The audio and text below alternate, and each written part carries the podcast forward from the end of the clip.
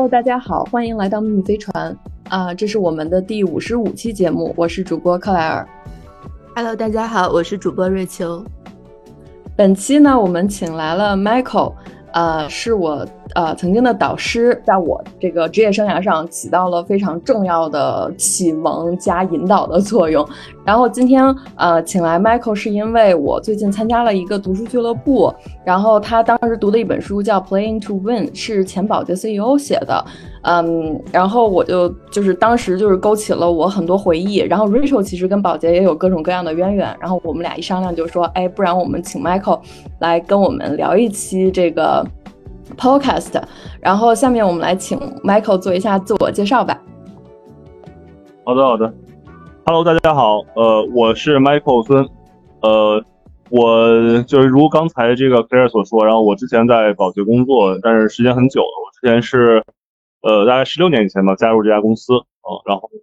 呃，作为这个管理培训生，然后去经历了不同的岗位，但主要是在 Sales，呃，Sales 这条线，对，在保洁的整个销售的这个部门，对。然后的话，呃，在保洁工作大概五年多，呃，经历了一些不同的 assignment，呃，比如说管理经销商，呃，及升职管理零售，然后管理一些这个保洁的一些品牌的一些市场的，呃，渠道策略，呃，后来离开宝洁之后，然后就开始了漫长的创业的过程。所以第一段创业是做大学生的求职类的这个教育，呃，也算是当时国内呃在中国做的非常早的，算是当时规模比较大的。嗯，后来第二段创业的话，我是帮着一些这个，呃，国内的一些新锐的品牌，类似于像完美日记、像花西子、像 U Smile，然后这些品牌他们有个共性，就是他们的创始人一般也都是保洁系的一些校友，嗯，然后帮他们做零到一的一些这个棋盘，包括营销的策略，嗯，然后后来我也做过一些消费品投资方面的东西，啊，那目前我是在一家这个广告集团担任合伙人，嗯，然后。呃，去帮助一些比较头部的品牌在内容电商，就类似于像抖音、像小红书这样的平台，去做比较全面的这个营销的服务啊，这是我目前所从事的一些业务啊。对，以上是我的这个个人介绍。哦，对，我再补充一下，然后我我是毕业于我本科毕业于对外经贸大学，然后硕士毕业于呃北大光华管理学院哦，所以基本上也都是学商科相关的东西，所以大家也可以呃，如果有商业方面的一些话题，其实我们也可以探讨。好的，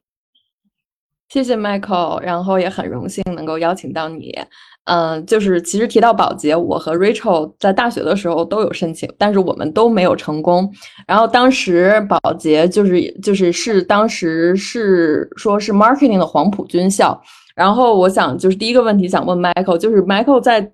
保洁做管培的时候，就是你觉得有哪些有趣的故事，或者说你学到了什么，对你之后的职业生涯有什么影响呢？嗯嗯，其实本身保洁是一家比较有趣的公司吧，我觉得呃有趣的有有趣的故事还比较多。我这样，我觉得我从那个框架上来来讲一讲吧，就是本身反正保洁呃是一家非常学院派的公司啊，就是它跟那个其他公司不大一样，对，所以它有它自己的这个 商业的操守，它有自己的原则，呃，有它自己的愿景和价值观。我觉得这一点其实，呃，虽然很多呃外资企业然后会有会有这方面的一些这个这。这个 purpose value 对吧？principle 方面的方面的东西，但我觉得保洁是践行的比较比较彻底，然后也比较长久的。呃，我觉得也是因为这些对原则性的把控嘛，然后使得它能够走的足够的长久，对吧？然后我们说到说百年老店，那保洁是一家呃两将近两百年的这个这个这个公司了。哦，嗯呃，所以从这个角度来讲的话，就是它它这是它的一个特色。呃，另外一个特色就是保洁对人的培养。嗯，我反正我们我们经常这个就从保洁出来的人，我们号我们我们声称是保洁校友嘛，因 为保洁有个就是 alumni 的这个这个校友会哦，嗯，然后这个校友会还经常聚会，大家每次提到保洁的时候，呃，总会就是很多人都会说说这个经历了这么多公司，呃，那保洁还是一个非常非常尊重人的，然后并且愿意去培养人的这样一家公司，呃，然后保洁在培养人这方面是非常大方，呃呃，无论是说他自己有足够呃丰富的这种培训的体系。嗯，然后非常细致的这种培训，就是在工作中的各种各样的场景，保洁都有相应的 training 的这种 topic。对，这这点我觉得是非常是极为难得的。哦，嗯，然后然后嗯嗯，另外的话，我觉得就是保洁其实，嗯，就是嗯，也是一家就是比较怎么说呢，就是比较比较嗯强调就是个人发展的公司。嗯，就是因为其他很多公司其实有一些文化是说会打压员工，然后让员工。呃，就是在自己的就是或者是人为的去限制这个员工的认知的发展。嗯，那在保洁的话，其实保洁也会有一些就是除了工作之外的一些就是关于 personal 的很多 topic，包括像这个嗯 seven habits 的这种培训啊，呃，包括像一些就是你个人的愿景，呃，个人的愿景的这种挖掘，个人的人生使命的这种挖掘，嗯，就是跟跟他的业务不太相关的一些东西，呃，然后他也会去做这方面的一些呃一些一些推广，呃，使得员工就是说在工作之外还能更好去思考，就是我是谁。然后我要去了哪里？对，当然这个过程中可能有些员工会离职，嗯，然后保洁也不担心，他说你离职之后，然后当有一天你想回来的时候，你能你还能回来，嗯，所以其实特别是这几年吧，就是整个中经济不太稳定的就是情况之下，我发现大量的这个校友回流回流回这家公司，嗯，就是又回到保洁，嗯，这点其实是非常非常有意思的一件事情，嗯，所以总体吧，我觉得就是说，嗯，这家公司还是一家比较独特的公司，嗯。嗯，我觉得你刚刚提到百年老店，就是就是快二百年，这个真的很不容易，是是非常不容易。嗯嗯，那你刚刚说就是你在保洁待了五年，呃，那你离开保洁之后，就是呃，刚刚也提到，就是你有经有很多很多段，就是也非常有意思的经历。然后，但是我很好奇，就是说离开保洁之后，你会有有没有一些价值观的一些冲击？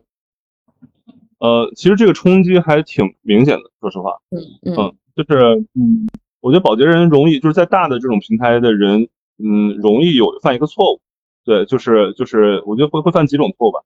然后第一种错误是，嗯，你会觉得你过去的成就是因为你个人的能力、个人能力导致的，嗯，就是会会对自我认知产生一些，呃，就是就是放大，产生一些偏颇，对，会会会会高估自己的个人能力，哦，然后然后这一点其实。呃，进入社会其实会受到很很大的一个一个一个 challenge，对。然后一会儿我会详细的一条一条拆解嘛。嗯。然后第二个我觉得受到的冲击是，可能在保洁你会假设所有人都是可以值得信任的，嗯，你会你会假设所有人都是，呃，就是就是人性本善，然后大家都是朝着这个共赢，对吧？合作共赢，然后可信任的这个方向去去共事。然后，但是，呃，当你真正走向社会，你会发现不是这样。你会发现，这个社会三炮其实更加的丛林化，对，然后大家其实很多资源是需要去去抢夺的，是需要去竞争的。哦，嗯，对。然后，呃，我觉得还有一些就是，呃，在保洁，你可能会觉得，就还有一个会造成错误的认知，就是你可能觉得在职场上所有人的能力，嗯，就是就是很多话你是不用去多说的，然后所有人自动也就能听得懂。对，然后，然后每个人也应该知道自己，呃，自己的职责，就是，呃，各司其职，应该怎么去做，嗯，然后，呃，大家能力应该都是在一个，呃，比较平，嗯，不错的水平线上的。但当你走出这家公司，你会发现也不是这样的，就是，就是绝大多数人他们是 get 不到，就是就是他们的无论是他们的认知还是能力都达不到，远远达不到你的预你的预期，嗯，特别是在创业的，当你招募团队的时候，零到一的时候，对，在这种情况之下，然后你作为一个创业者，你是否能够？呃，就是就是认，就是比较客观的去评估你员工的水平，呃，然后给他这个足够耐心，呃和细致的培训，然后去把他培养成就是你需要的那个样子，只要花大量的精力，嗯，但在保洁的话，就是这个事儿公司就已经，就公司无论是从选选人角度，还是从这个培训角度，已经帮你把他把这些人都培养好了，哦，所以所以我觉得就是有挺多点是是会被受到冲击吧。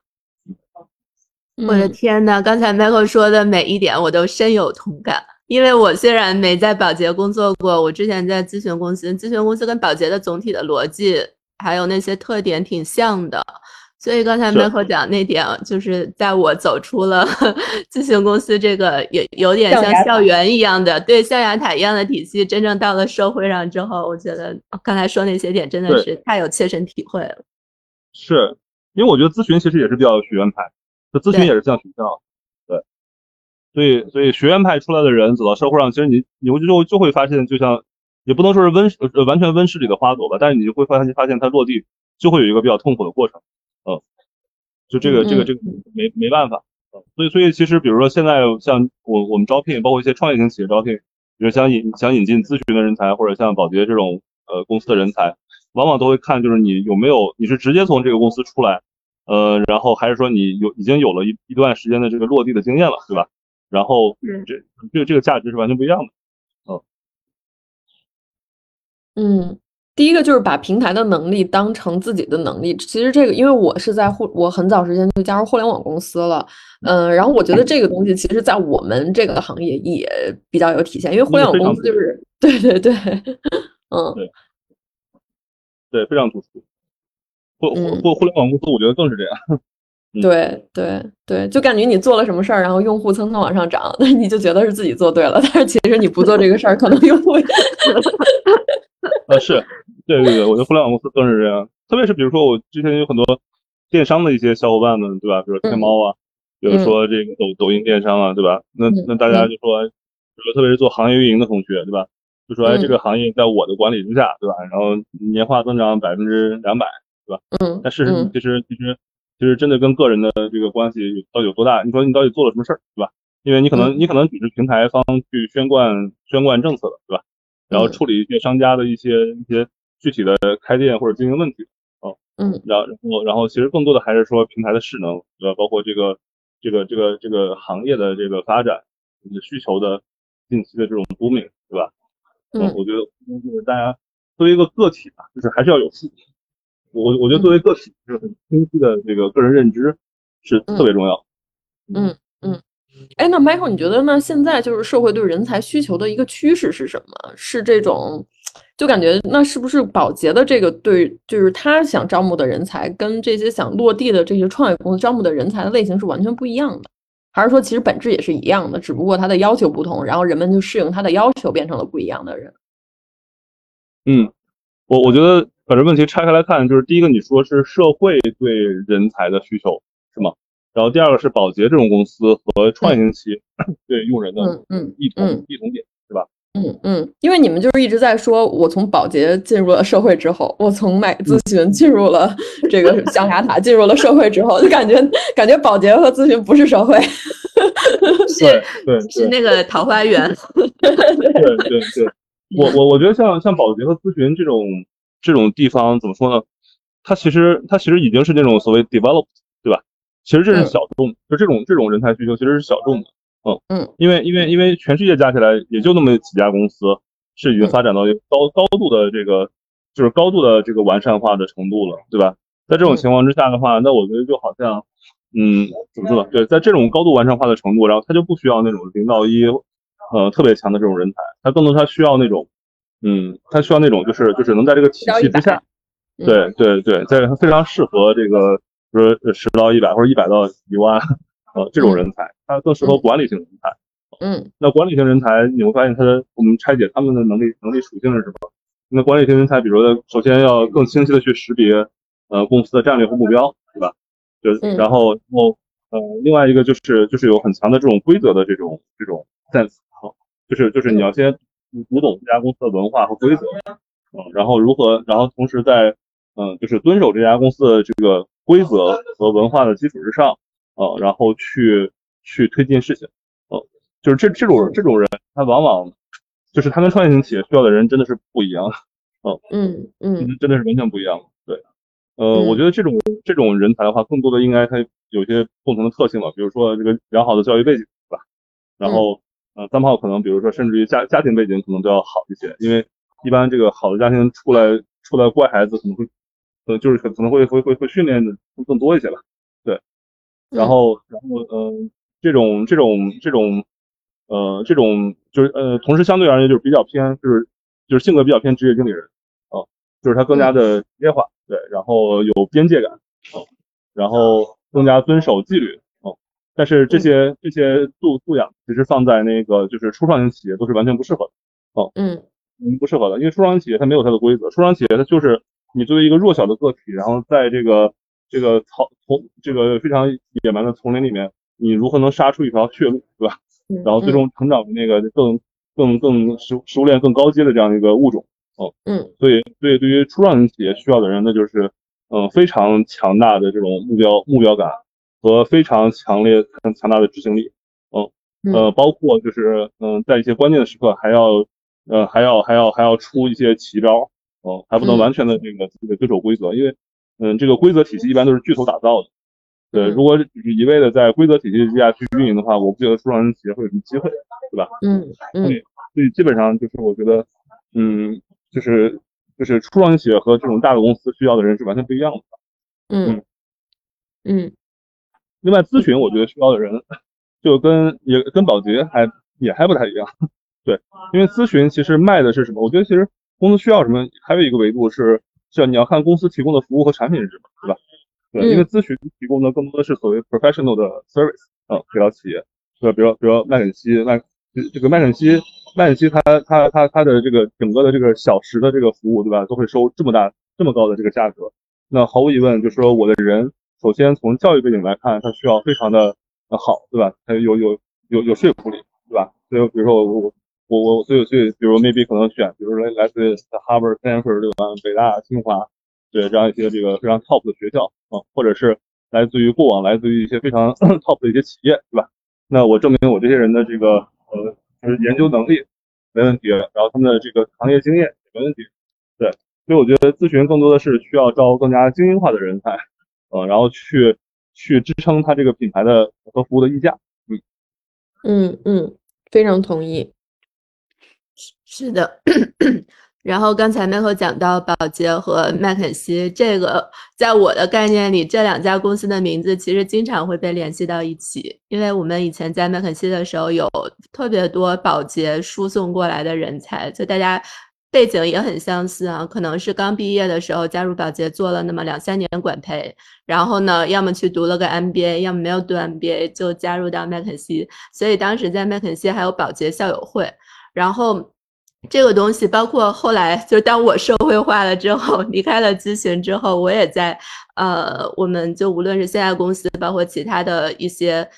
场合碰到很多保洁的人，我就发现，呃，里面有一个共同之处，就是保洁跟麦肯锡出来的人，他们的这个语言体系是高度一致的。可能我不知道这个本本身，它从根儿上，那个这些大的跨国公司、老牌的传统企业，就是这些企业里面的 top one 的公司，是不是就本来就一样？还是说这两家公司真的是过去这么多年有这么紧密的 一些互相的人才流动，造成了语言体系的高度一致？比如我现在加入到，我现在在一个初创公司嘛，呃，然后我的直属的老板他。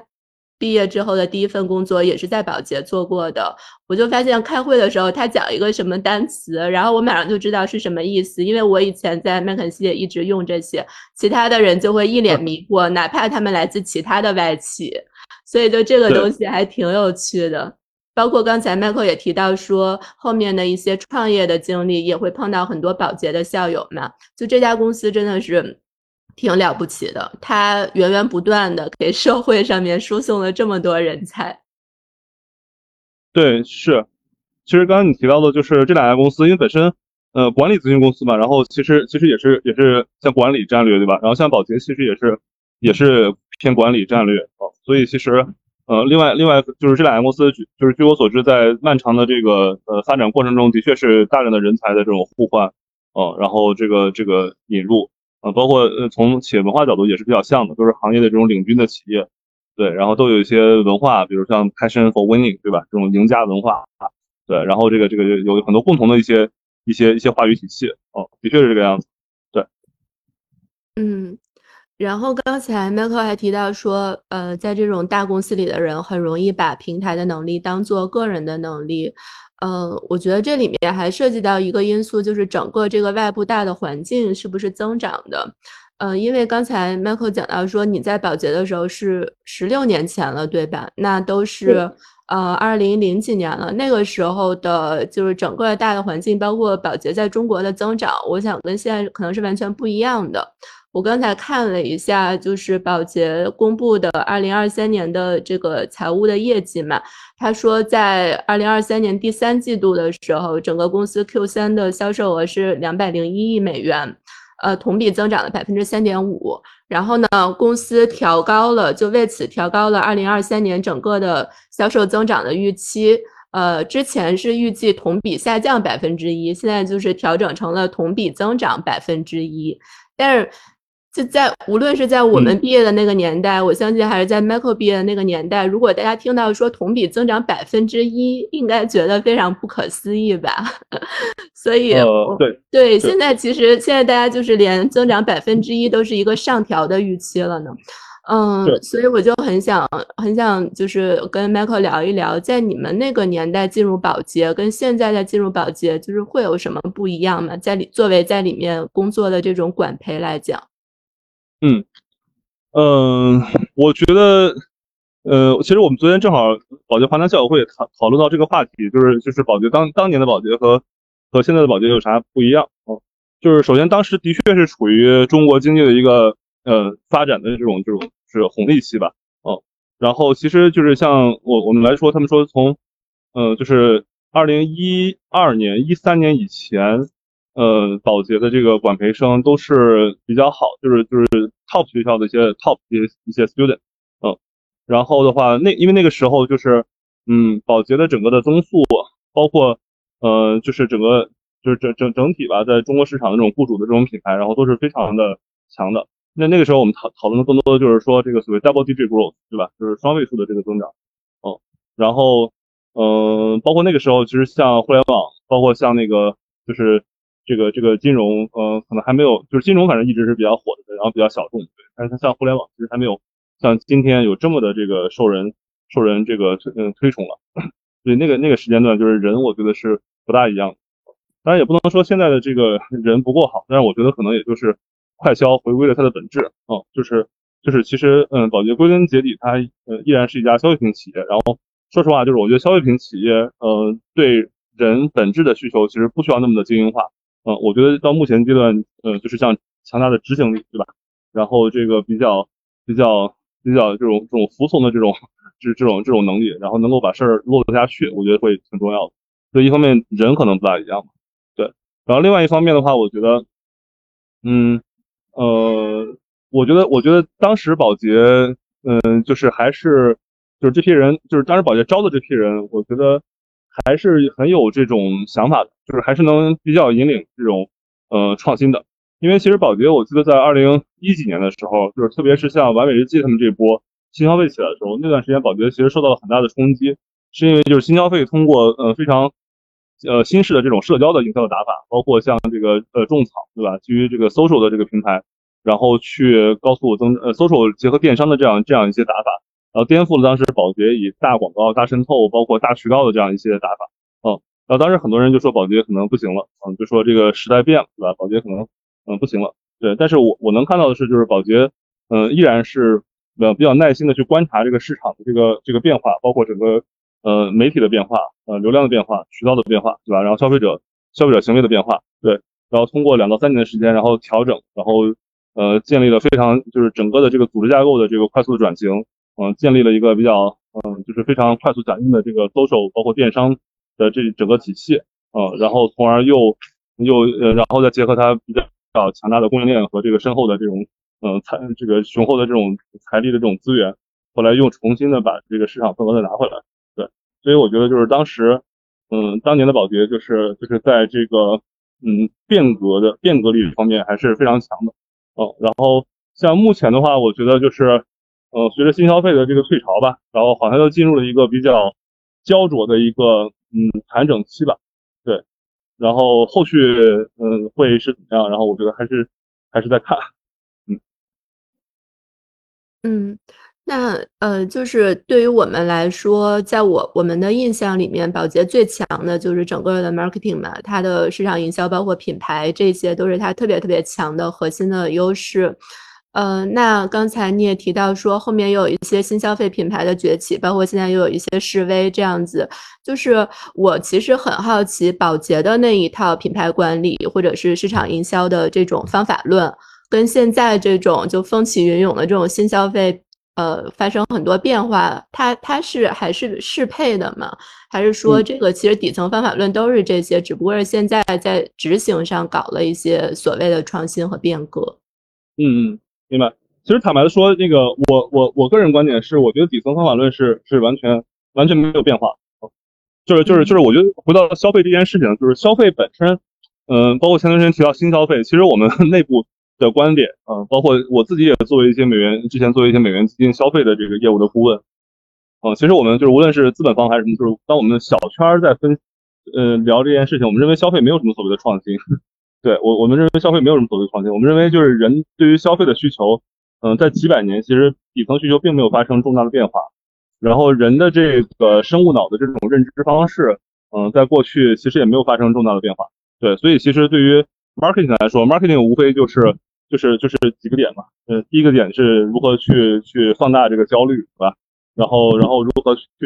呃在对呃放大焦虑，然后给你提供 solution，然后同时给你提供所谓的差异化，就是就是比如说为为什么你要买我，对吧？然后给你提供了一个再给你提供一个 easy choice，easy choice，就是你必须要去去下单，嗯。我觉得其实 marketing 提供的更多的是这些东西。那落回保落回它经典的方法论，还是说，比如说这个所谓 why、呃 who、what、how 那么那么一些体系，我觉得没有发生，我我真的觉得没有发生任何变化。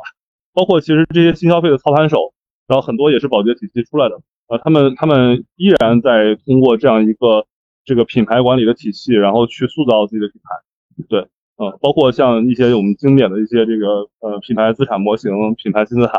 对，像这些这些理论，我我我都觉得没有发生，嗯，本质的变化，嗯嗯，但是我觉得，呃，一些变化可就是就是那那这个过程中产生的一些变化可能是什么呢？我觉得，呃，可能是在于就是说，呃，消费者，呃，我我我能看到一些变化，就是消费者从原来的这种大传播时代，对吧？然后就比如说放一放一个广告片，然后我们就都去购买都信，对，然后变成了现在这种就是基于碎片化的，就是。就是这种这种这种触达，就消费者反正日常会被大量的碎片化的广告所触达。那因为广告的量足够的大，对吧？所以呢，消费者对于单体广告的这个信任程度，嗯，然后以及对于所谓一些 PDC 广告，就是一些就 是就是企业自己做的广告的这种信任程度，其实是有所下降的。然后对于一些所谓的这个 KOL，对吧？就是所谓的这个达人，呃，包括一些达播，就像之前像李佳琦，对吧？像薇娅这种达播的这个。呃，人设、人设强人设的这种信任度其实在上升的，嗯，所以就是说，如何将，就是这个可能是对一些大品牌的一些挑战，因为因为很明显就是你当你通过 KOL 去做营销的这个时候，你不大可能能让 KOL 就是把你的整个的这个品牌的定位，对吧？品牌的这个 benefit 包括呃说的非常的清楚，就是他他也不会用那种就所谓很很比较硬的这个硬广的语言去去聊，嗯，所以如何如何通过这个所谓这个。这个第三方的这种 KOL，呃，然后去塑造品牌，我觉得这个是对所有品牌的一种挑战。嗯嗯，非常清楚，谢谢 Michael 解答我这个疑惑。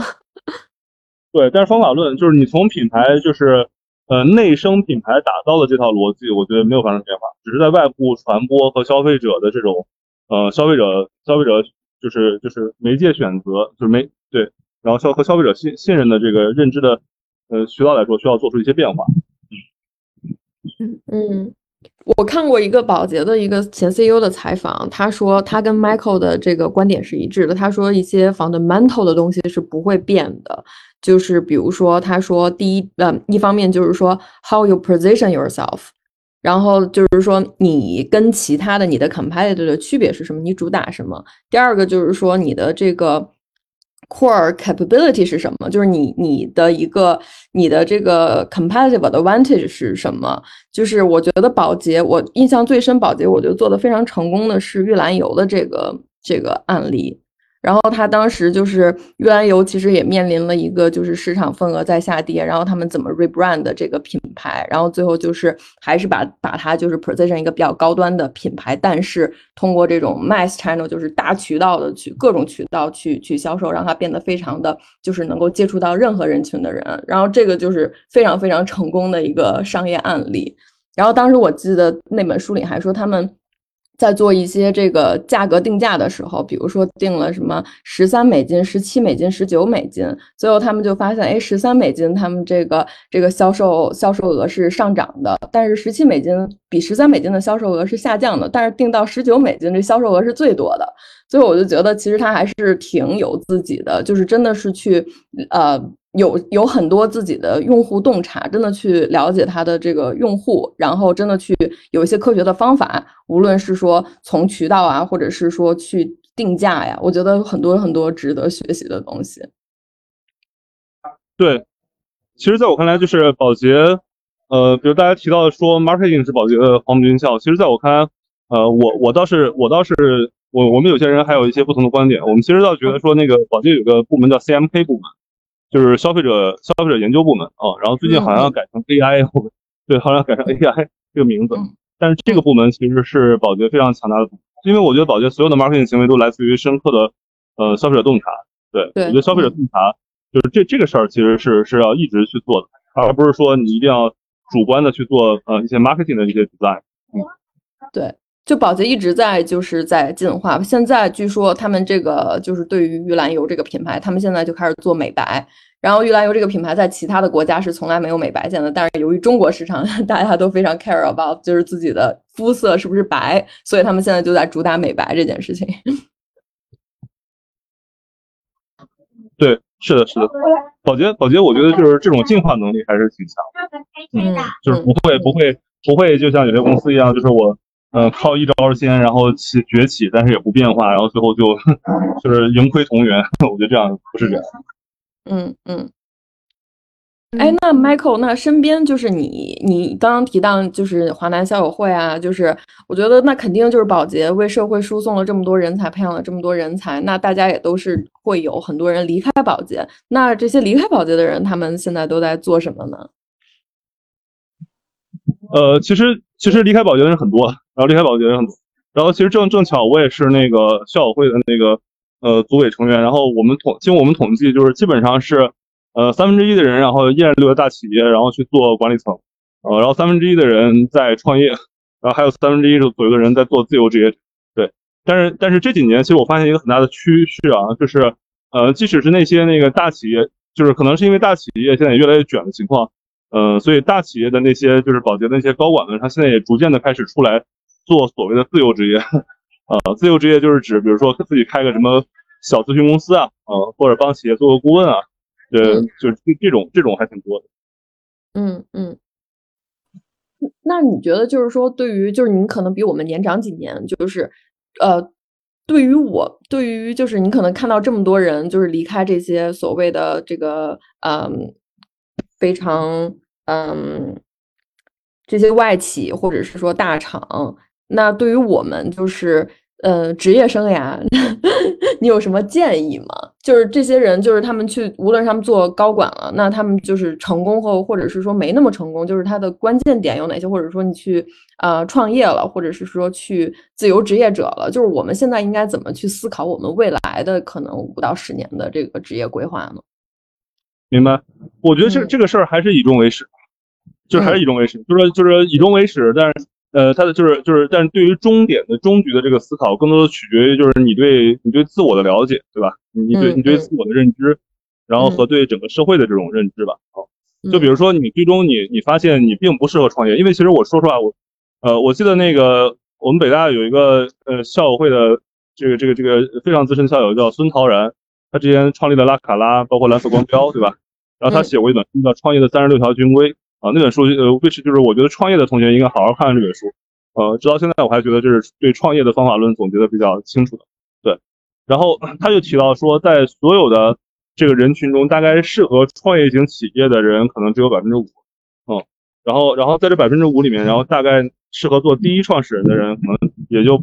有只有百分之一左右。对，所以所以其实就是，嗯，我觉得很多人都会都会提说创业这件事情，但是自己是否真的适合创业这件事情，我觉得需要评估啊。那如果你觉得就是说，呃，创业这件事情还是比较硬核的，对吧？然后我可能我可能不太适合创业，那我要做一个，对，我可能要做一个，比如说企业的高管，对吧？那这个时候你可能要思考的问题就是我如何能够在一个企业生存的更好和生存的更久，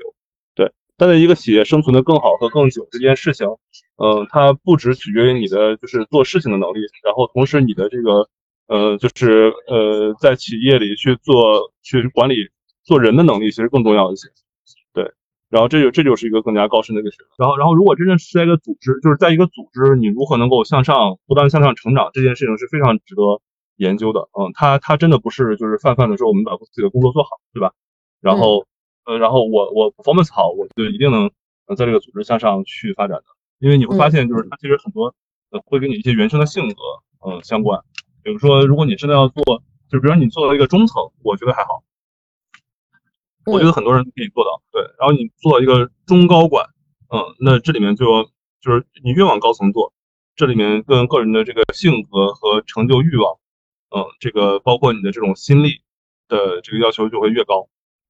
嗯嗯。我们今天 hiking 的时候，我们就是有一个人专门做这个创投的。他说他经常就带着所有创始人去爬非常难爬的山，然后在这个过程当中观察创始人的体力如何。那些爬不了的人，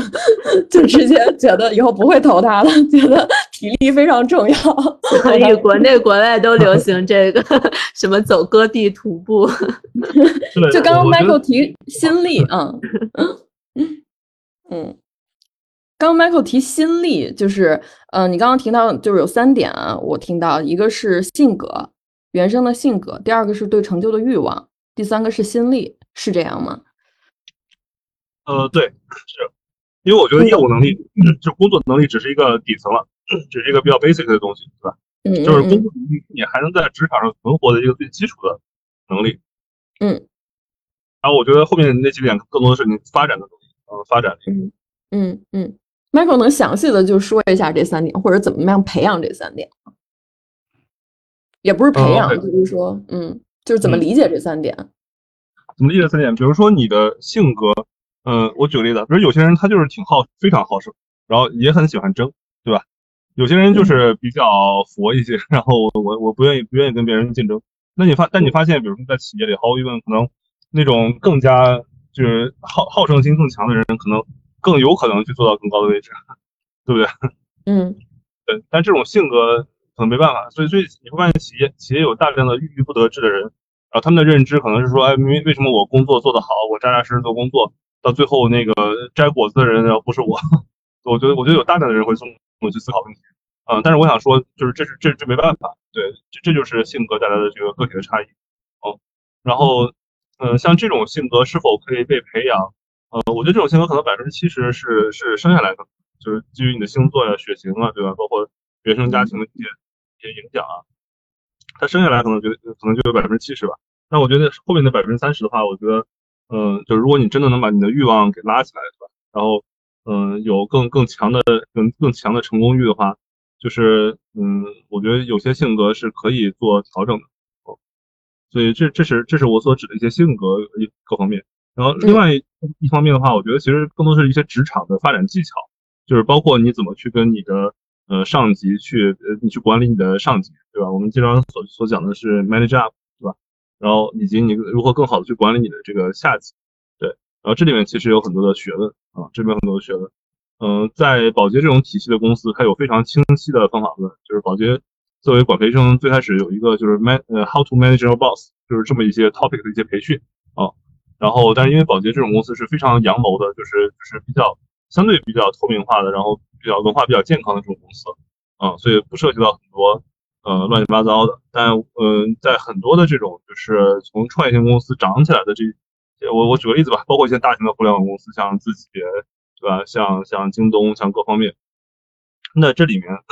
它的这个呃管理 manage up 像这些 技巧，就要包含了一些。呃，东方的一些比较聪明的一些哲学，对，所以其实其实这个这个个根据公司不同的嗯不同的文化，然后而异啊，所以所以你如何管理你的老板，其实很多很大程度取决于你这家公司的创始人他的风格，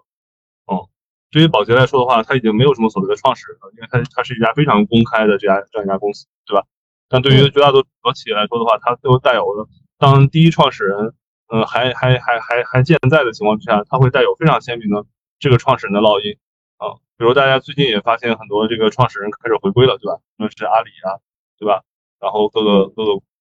对，就是他还是带有很强的第一创始人的烙印。那你就要思考，就是这个第一创始人他比较喜欢你怎么去 manage 他啊？那这个公司大大体的文化大概就是这样，嗯。所以，所以这是一个就是一些职场技巧。对，那提高心力如何去提升的话。对，然后这块其实，呃，我还在研究，然后现在还没有非常非常就是可以输出的一些观点。对，但是我觉得像心力的提升，我觉得最最基础的一个一个点吧，就是保持保持运动和保持对于这个这个这个自己的爱好的这种追求吧。哦，我觉得这点可能是大家多数人能做到的。嗯，还有一些更高深的东西，然后我测出来之后，我可以跟大家分享。好呀，好呀，好呀！那以后有机会，就是等 Michael 就是有了新的呃心得之后，然后来邀请 Michael 返场。对，期待你的研究成果。哎，麦克，我我还有一个想顺着你刚才的问题啊，我不知道会不会有点挑战，但就是你 你把把控判断一下，帮我们。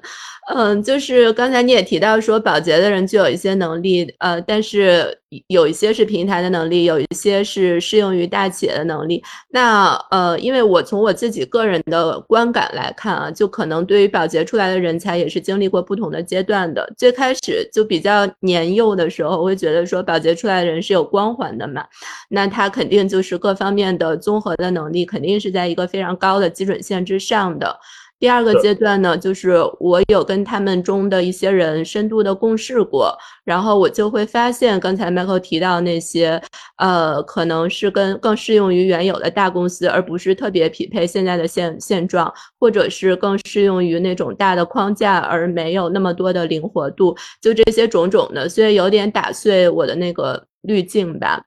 嗯，所以现在就是想想问一下，Michael，你觉得我们应该如何去判断一个从保洁出来的人的能力？就可以从哪些方面去看这个人？OK，他现在是从保洁出来了，他有这样的过往的工作经历，那我如何去看他？他到底是 我们所说的 S 型人才还是 A 型人才呢？因为我觉得倒不至于说是比 A 再低了，我先设定一个标准。嗯，是。呃，首先我我同意你刚才一些判断，就是保洁出来的人的确会有一些，就是就是你你看放在哪儿吧，你比如放在外企的标准，可能呃应该是比较优秀的，呃放在比如说呃就是一些呃创业初创型企业这样一些标准，我觉得有很多是有很多东西是不足的，嗯，对，然后的话那个嗯，其实我我我也我也我也思考这个，我也思考过这个事儿，就是嗯还还我觉我觉得怎么说呢？呃，我觉得这个问题更应该导向于，就是说，像咱们，比如说我们是一个呃初创企业，然后我想招募人才，然后首先我要判断，就是说，绝大多数保洁的人他是否是适合，嗯，就是我这种企业的，或者我这种企业是否是要招募就是这种能力模型的这种人才啊？因为我我觉得我我绝大多数保洁人才还是比较适合于就是零到一已经完成了的这样一些企业哦。那当这个所有的一些这个基础设施搭建的还 OK。当这个企业要要去做大规模的放量，或者成为一家更加更加怎么说呢，更加呃体系化的这个公司的时候，我觉得这点保洁是是保洁的人是比较比较有优势的。嗯，那如果如果还是在零到一阶段的话，我觉得保洁的人，嗯，就是绝大多数保洁的人就没有没有经过创业的洗礼的这样一些人的话，嗯，不太不太能能能适适应得了啊，我觉得是这样。对，然后呃，另外另外一个逻辑就是保洁的人其实。多数是那种专家型人才，哦，就是就是，嗯，然后保洁只有个别部门，比如 marketing 或者是 sales 这种，就会具备一些，嗯偏 GM 的 mindset，就是就是就是比较全面，对对产业，嗯各部门的上下游，然后这种比较全面，对。但是保洁多数人还是偏专家型人才，所以这个时候就是说，嗯，你你要去判断这个人，你更多的首先你要有这个心理准备，就是他就是就是你要有一个假设，就是他。呃，这个保洁的人，他更多的还是说他有某一方面的专长可能特别长，但你也要明白，就是他有一方面的短板可能也非常的突出。所以这个时候，我觉得你是要去用他的长处呢，就是去尽量的发现他的长板是否足够的长呢，还是说我要看这人是否，嗯，就就就是就是就是你我要用个全面的比较均衡的人，嗯，这个时候可能要做出个判断。我觉得听完 Michael 讲完，我觉得职场好残酷啊！我觉得在我小时候，我没觉得职场残酷，我觉得大家一起互相学习，然后嗯，每隔一段时间给你升职加个薪，我就觉得可开心了。但是现在就觉得真的是我这个企业需要什么样的人，你具不具备？你具备你就干，你不具备我就甚至裁员，就是这种这种感觉。有的时候其实你你 qualify，然后我这边企业效益不好，我也可以直接就把你给裁了。啊，就是这样，就是这样。就是我觉得，我是觉得，对，就是没有没有什么呃绝对矬的人，或者是绝对矬的企业，我觉得其实就是适合不适合。对，嗯嗯，我觉得 Michael 刚才讲的特别就特别好，而且特别真诚，因为因为我问这些问题是带有我的一些亲身的经历的嘛，所以我非常感谢 Michael 刚才给我的回答，我觉得总结的特别好。嗯，是因为因为其实刚才你的问题是说我们从哪些维度来看来看这个人的能力，对吧？但我觉得你你在看这些问题之前，你得先先判断就是就是我想要什么样的人，对我想要是什么样的人，以及我挖的这个人他的这个背景他的样本，对吧？他他可能就是你你要先有个预设判断，你要先有个心理准备，对，否则的话，我觉得所有的那个认知的 gap 都是在于大家的整个的期望预期不一致，对吧？就是期望过高或者期望过低的，啊，就是我们最好先 set 一个正确的期望，然后这样的话，其实筛选人才的效率会比较高一些。嗯，非常赞同，嗯，学习到了，嗯嗯。我知道 Michael 还有事儿，那我们要不然今天先聊到这儿，然后以后就是等我们可以再要求邀邀请那个 Michael 返场，如果 Michael 有空的话，啊，行啊，没问题，没问题。好的，好，好，感谢 Michael。先到这儿，对，谢谢谢谢 Michael 来我们的播客聊天，非常感谢，希望没有耽误你的事儿哈，嗯嗯，没事没事，谢谢两位，哎，嗯，谢谢，行，那这样，好的，谢谢，拜拜，哎，拜拜。